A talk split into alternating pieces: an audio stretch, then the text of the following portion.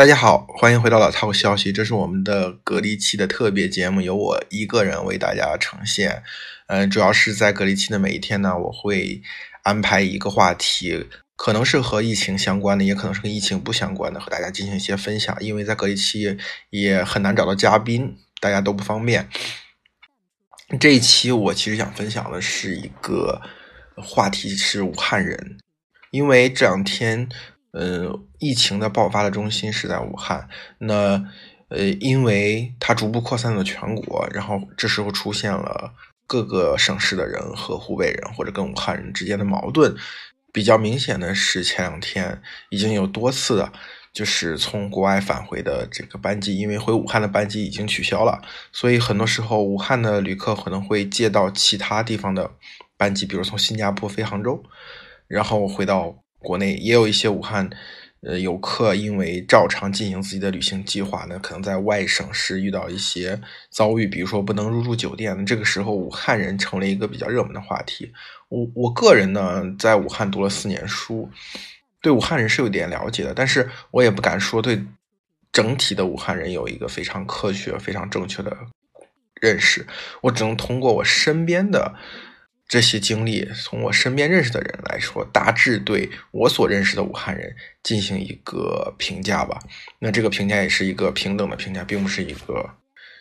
居高临下的评判。我身边遇到过的武汉人大概分三波，因为实际上我发现我认识的武汉人最多的可能还是在离开武汉之后，因为这类武汉人就是大多数是在武汉的体制内家庭这个成成长的，然后学习比较好。嗯，然后在外面读书之后就留在了外面。那这个我当年在三十六课的时候，可能编辑部里有一半人是在武汉读过书，或者是武汉人。呃，这一类武汉人呢，可能基本上已经和嗯，你很难分出来他们和其他地方呃人的区别。因为其他地方的相似家庭的孩子也是学习成绩比较好，然后在外面读了书，然后留在了那些国呃国外或者是在北京、上海大城市一线城市那些呃比较热门的行业，所以大家的共同生活经历其实是一致的。然后，呃，武汉人说话，除非极少数情况下突然冒出来一句武汉话，你也连口音都很难分辨出来的。他不像比如说四川人或者东北人，嗯，他们有的时候会有那些标志性的口音，你很容易识别。所以，呃，这类武汉人，我觉得，嗯，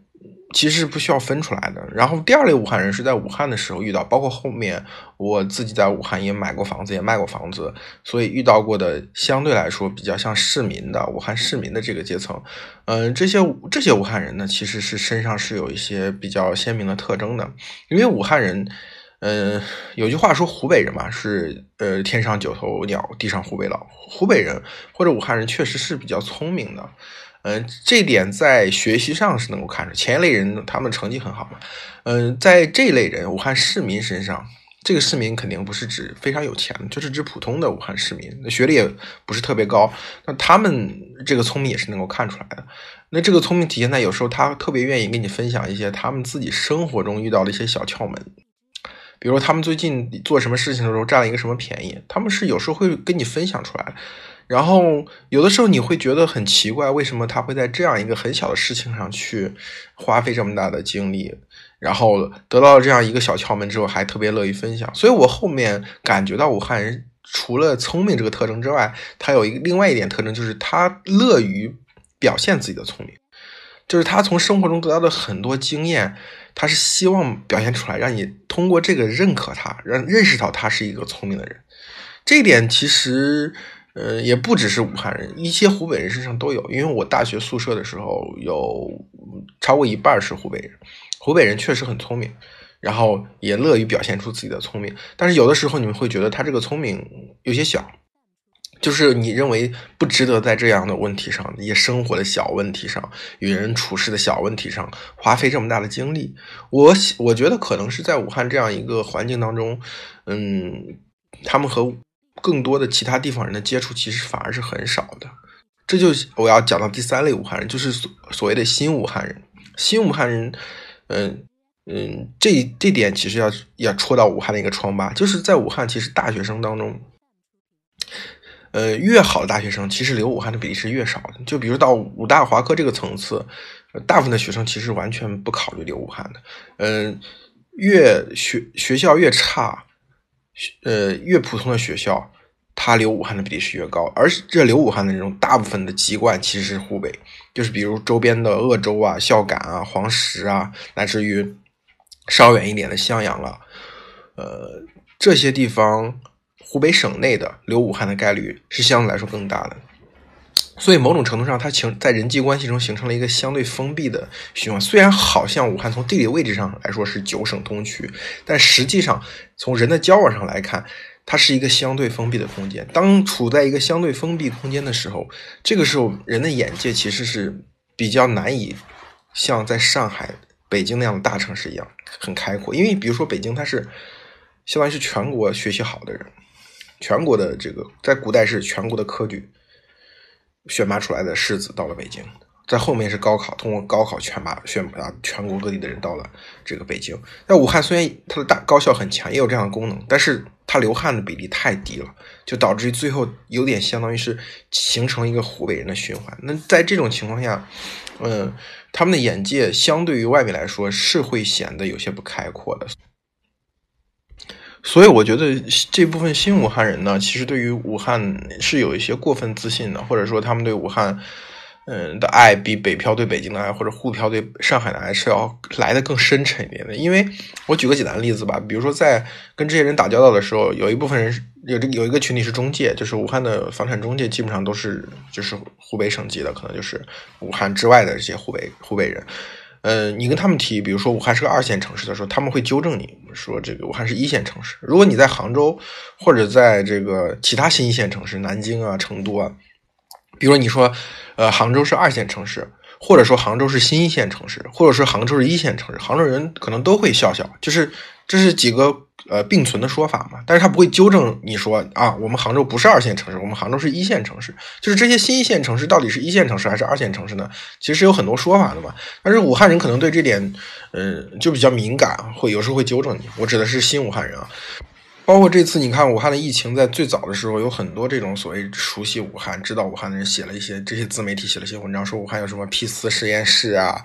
武汉怎么怎么样啊？就是如果这个病毒武汉都搞不定的话，其他地方更不要想。就这种情节，我觉得某种程度上，在武汉读书的时候，或者是后面在武汉工作的时候，你会经常遇到这样的状态。就是因为武汉在计划经济时代是有很多这样的好的底子，或者在科研上它确实是中国的一个重镇，但是它的其他方面是有严重不足的。就是在我看来，武汉这样的城市是一种半现代化或者是半城市化的状态。这可能我认为啊，是跟它的这个地理单元是有关系的。就是武汉其实是一个没有中心的城市，它一开始就被长江跟汉江分割成了三镇嘛。然后在这三镇之中，由于武汉又是一个百湖之城，那它就被分割成了更多的地理单元。某种程度上，武汉是一个很大，但是不够强。就是它的这种地理单元的分割，造成了它无法形成中心，就无法这个有一个火车头去带。大家在分割的地理单元，它更像一个。孤立孤立的县城，所以之前有这个说法，说武汉是全国最大的县城嘛。我觉得这个说法是是靠谱的。包括你看南方呃车站的聚会拍出来的效果，就很多人觉得辱汉了，就是把武汉拍成那样。但实际上，我觉得特别是在零八年之前，武汉确实是一种那种。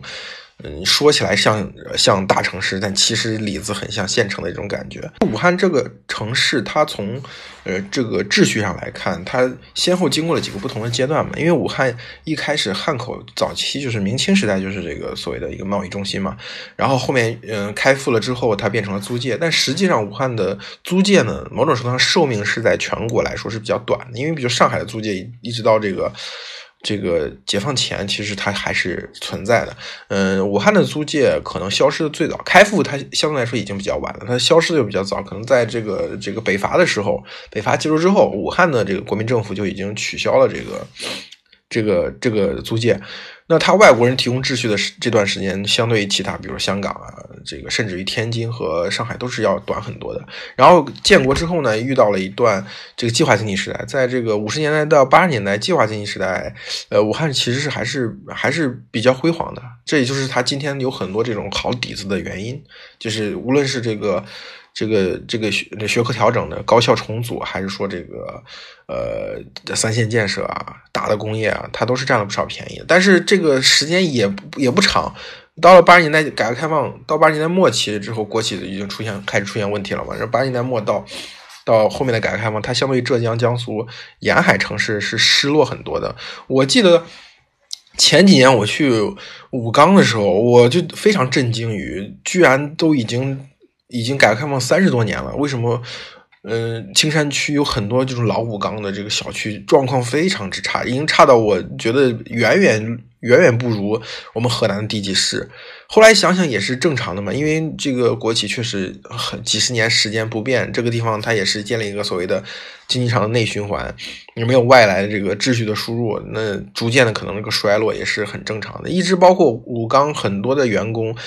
呃，长期拿着一千多元的工资，那这个工资可能，嗯，在这个地级市都觉得已经很少，但是在武汉他们就顽强的生活了这么多年。包括前两年我跟滴滴的人聊，滴滴跟我说的一个数据说，那说他们就是武汉是有多少这个，他们解决多少武钢的下岗职工的这个问题。呃，这个数字我记不清，反正是一个蛮大的数据。所以你看到，其实武汉就是每一段这个现代化、每一段城市化的这个进程，它其实不断被打断的一个过程。不断被中断的一个过程，但是一一以贯之的是，它这个地理单位是不变的，它一直是这个九省通衢，它具有这种码头文化。这个码头文化，你到底说它好或者坏也很难说。比如说罗威廉，就我之前讲过的这个，他是个精神上的湖北人了吧？可以说，这个海外汉学家在中国生活了很长时间。他写汉口那本书的时候，其实他对武汉人的这种码头精神是批判的，他觉得是不利于商业这个发展的。对，对于契约精神来说，相对来说是淡漠的。跟现代的这个呃资本主义工商业是有悖的。当然，这个也不是武汉一个城市的问题。我觉得全中国很多城市都面临着所谓这个半城市化跟嗯半现代化的问题。就是这个城市的硬件设施已经逐渐赶上来了，但是很多治理方面的东西呢是非常欠缺的，软件上面是非常欠缺的。我从这个其实是要讲到媒体吧，就是武汉其实武大武大的新闻系是很强的。他替南方系这个输送了非常多的人才，当然这个人才没有说像程一中啊那么高，呃，像那个南方系那些领军人物那么高，但是他这个中层的骨干是非常多，是武汉大学新闻系。但是我前两年跟着一点资讯去这个武汉大学做一次宣讲的时候，我发现武大新闻系的学生普遍不知道他们的学长。干过这样的事情，就是在南方系发挥了很大的作用。他们对那段历史是蛮淡漠的。其实，就是你你做一个比较就知道，就是武大新闻系在南方系的作用，有点类似于华科毕业生在华为、腾讯的作用。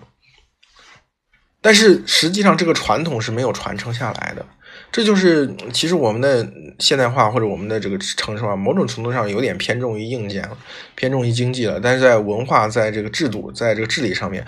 是有。是有这个课需要补的，这不只是武汉的问题，是全国性的。但是武汉因为它相对来说它的很多突出的长处和这个短处一比，就显得更加明显了。嗯，说了武汉这么多的呃缺点，但是我觉得武汉有两个优点，就是一定要提的，就是武汉一个优点呢，其实是它的这个呃城市虽然因为被这个分割成了很多小地带，但是也造成了这个相对来说的多元化，就是。它会孕育很多很有意思的这种这种一这种小的地方小店，嗯，有句话说武汉是个特别朋克的城市嘛，就我们地大旁边就有一个 Vox 的酒吧，它是一个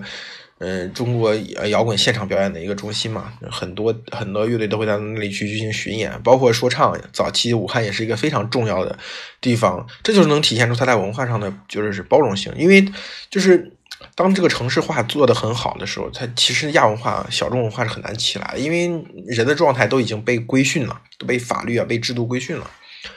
呃，我另外一个经常去的地方是这个呃红楼旧书店，这个书店在武汉的很多地方搬来搬去的，但是它每次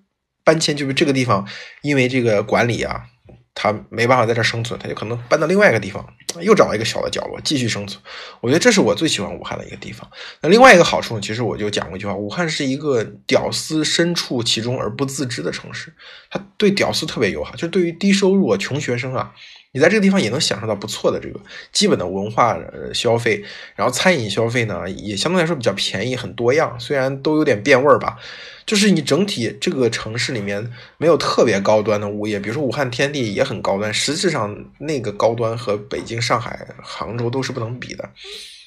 另外就是它没有出现那个一个社一个社区全是富人区，然后相对来说这个物价很高，对这个经济收入低的人起到一个自然的阻隔作用，这个也也也没有。包括苹苹果的直营店到今天在武汉还没有开一家呢。